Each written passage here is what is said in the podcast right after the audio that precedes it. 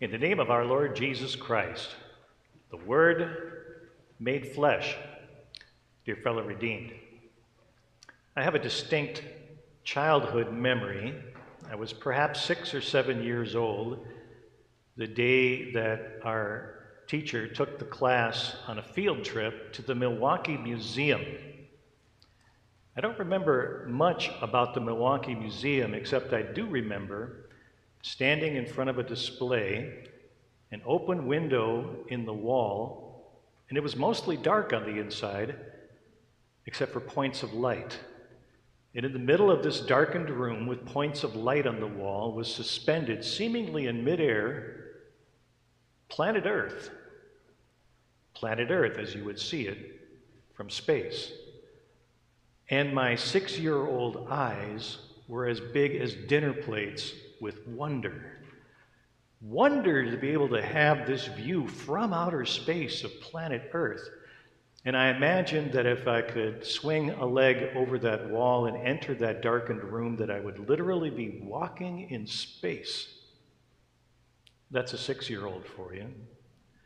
But that's a sense of wonder, a sense of wonder that we sometimes miss when we grow to adulthood.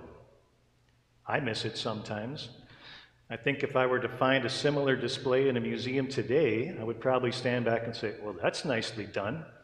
If I stepped in there with my flashlight, I'd see how they did the lighting for the stars and see the wire that they used to hang that globe from the ceiling. And I would have lost something. Would have lost something with that experience. A child, though, well, it's no wonder that we sometimes call the childhood years the wonder years, especially at Christmas time. Isn't it true that it just enhances the whole season when you're celebrating Christmas when there are small children present. Because in that moment, when the family's gathered, they're not thinking about how they're going to have to take the garbage out or how much this cost or who's going to cook and who's going to clean. No, they're filled with wonder at the experience before them. And adults very often seek to recapture our own sense of wide eyed wonder when we see these things once again through the eyes of a child.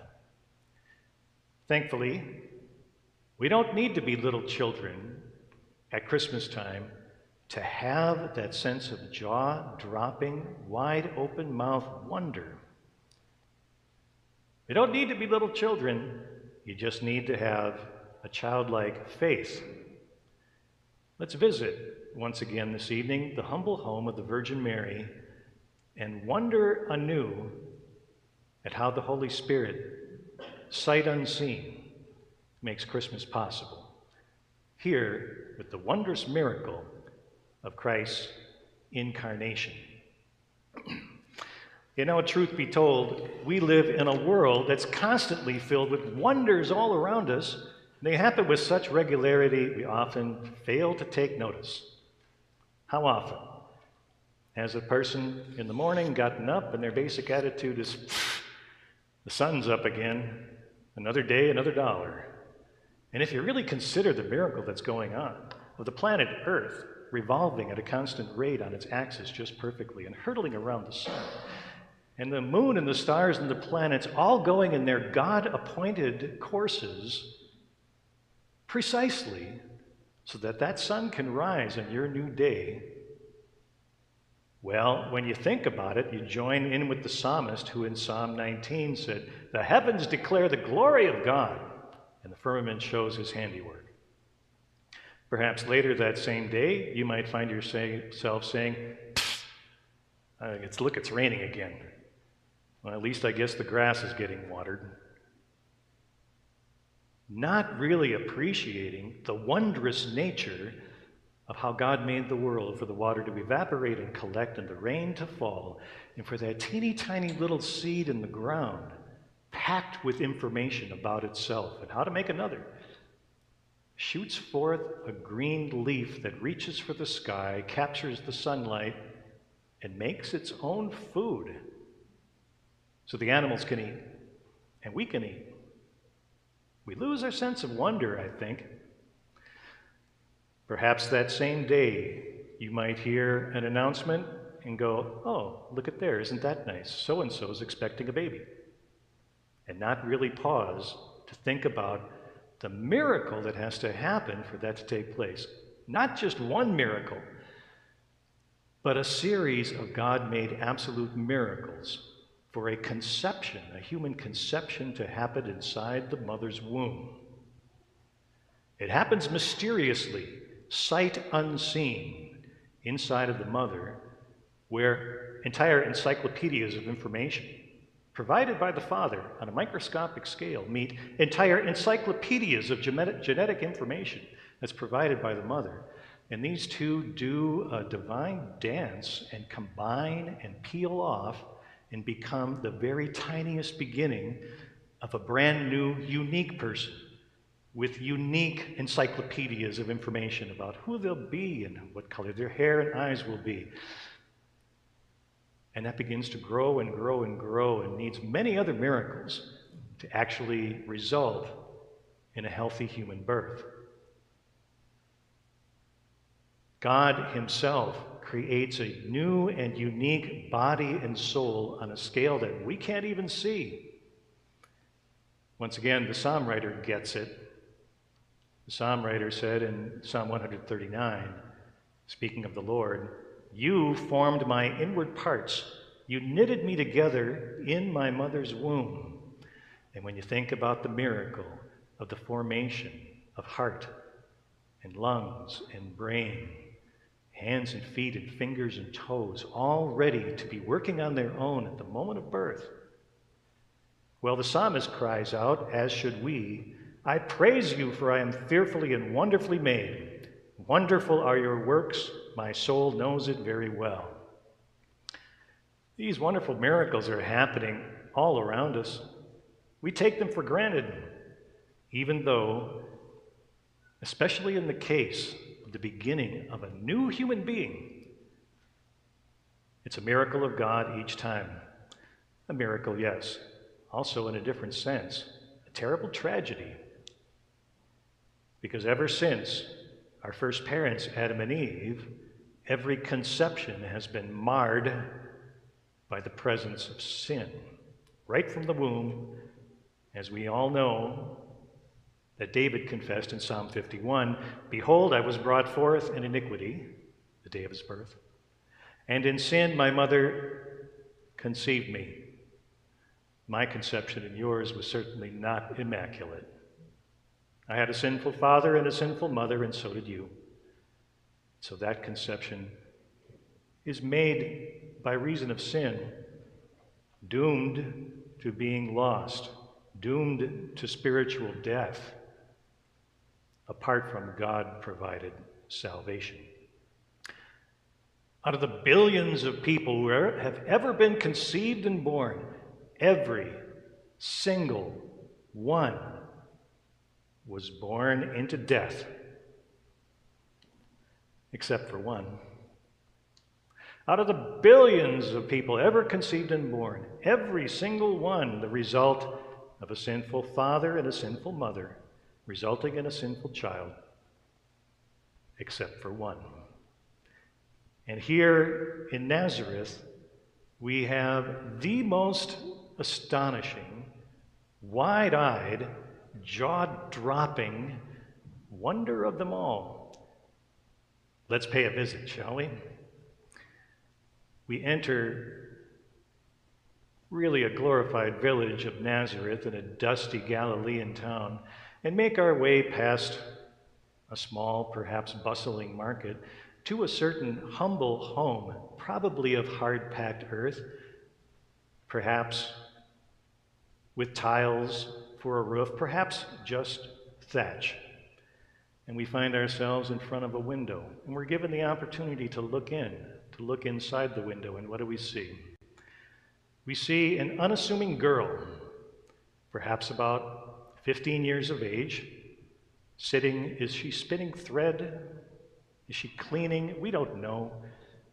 But she's of humble means, and she's probably just doing the routine chores of the day that she'd done day in and day out for a long time. Suddenly, in such ordinary circumstances, we see something that's super extraordinary. Suddenly, in the bright glory of God, the angel Gabriel appears and addresses the young girl, and she's frightened at first, but he tells her not to be afraid.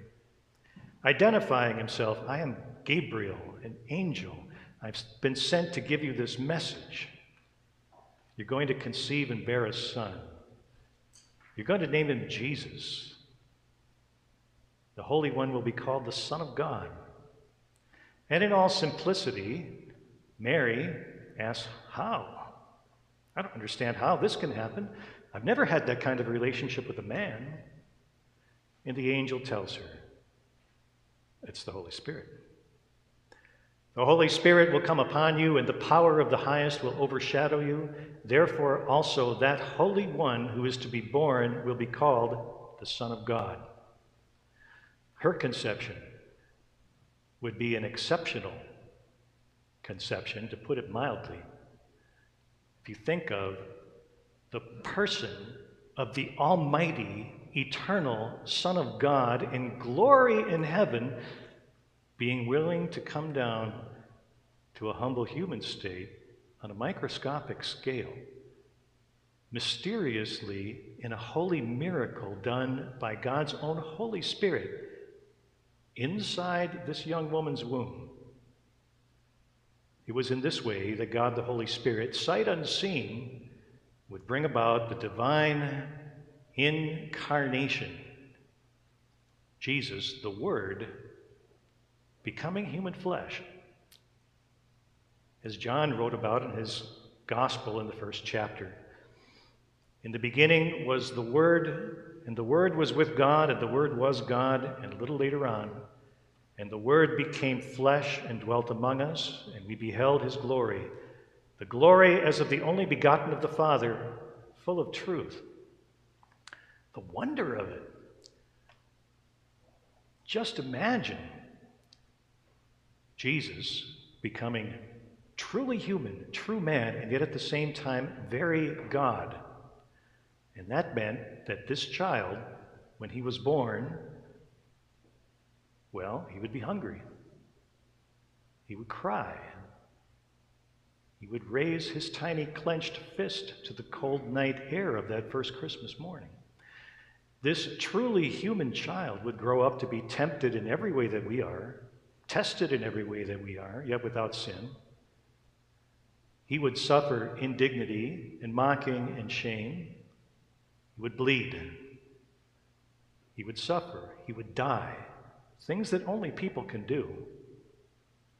And yet, this very self same person would be able to give sight to a blind man, to walk on the water, to heal leprosy, to restore useless limbs, to raise the dead. He would be able to save. The wonder of the ages this incarnation is God's special gift to you. For this Holy One to be born of the Virgin Mary had a mission, and his mission was to give you his perfect righteousness that you could no, in no way earn. His mission was to take upon himself your sin and guilt, to pay the price of it to the very end, to the very end of his life. He would solve forever your original birth defect and give you a new birth and certain promise of eternal life in heaven.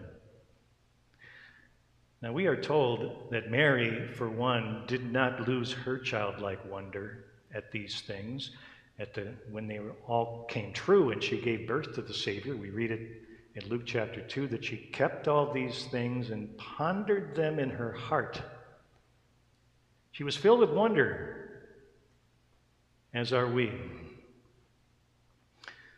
You know, it kind of makes me think that we're all like a six year old standing at that window display, except it's not a display of the earth hanging suspended in outer space. No, we're standing at the window of that humble home in Nazareth, witnessing these events brought to us by the Holy Spirit. And though there is a grown up, adult, jaded part of us that might be tempted to step inside and say, okay, where are the strings? These people are actors. Who made up this story?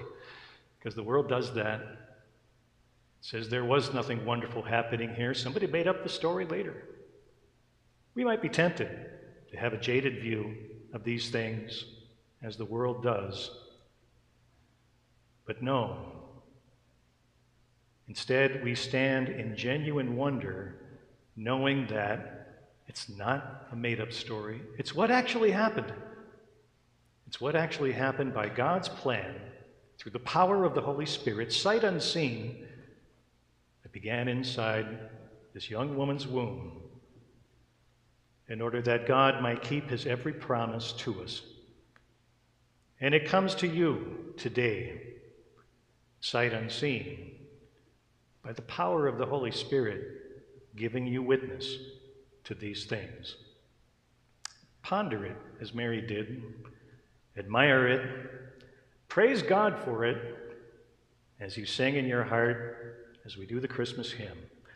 A great and mighty wonder a full and holy cure. The virgin bears the infant with infant uh, with virgin honor pure. Repeat the hymn again. To God on high be glory and peace on earth to men. In Jesus' name, amen.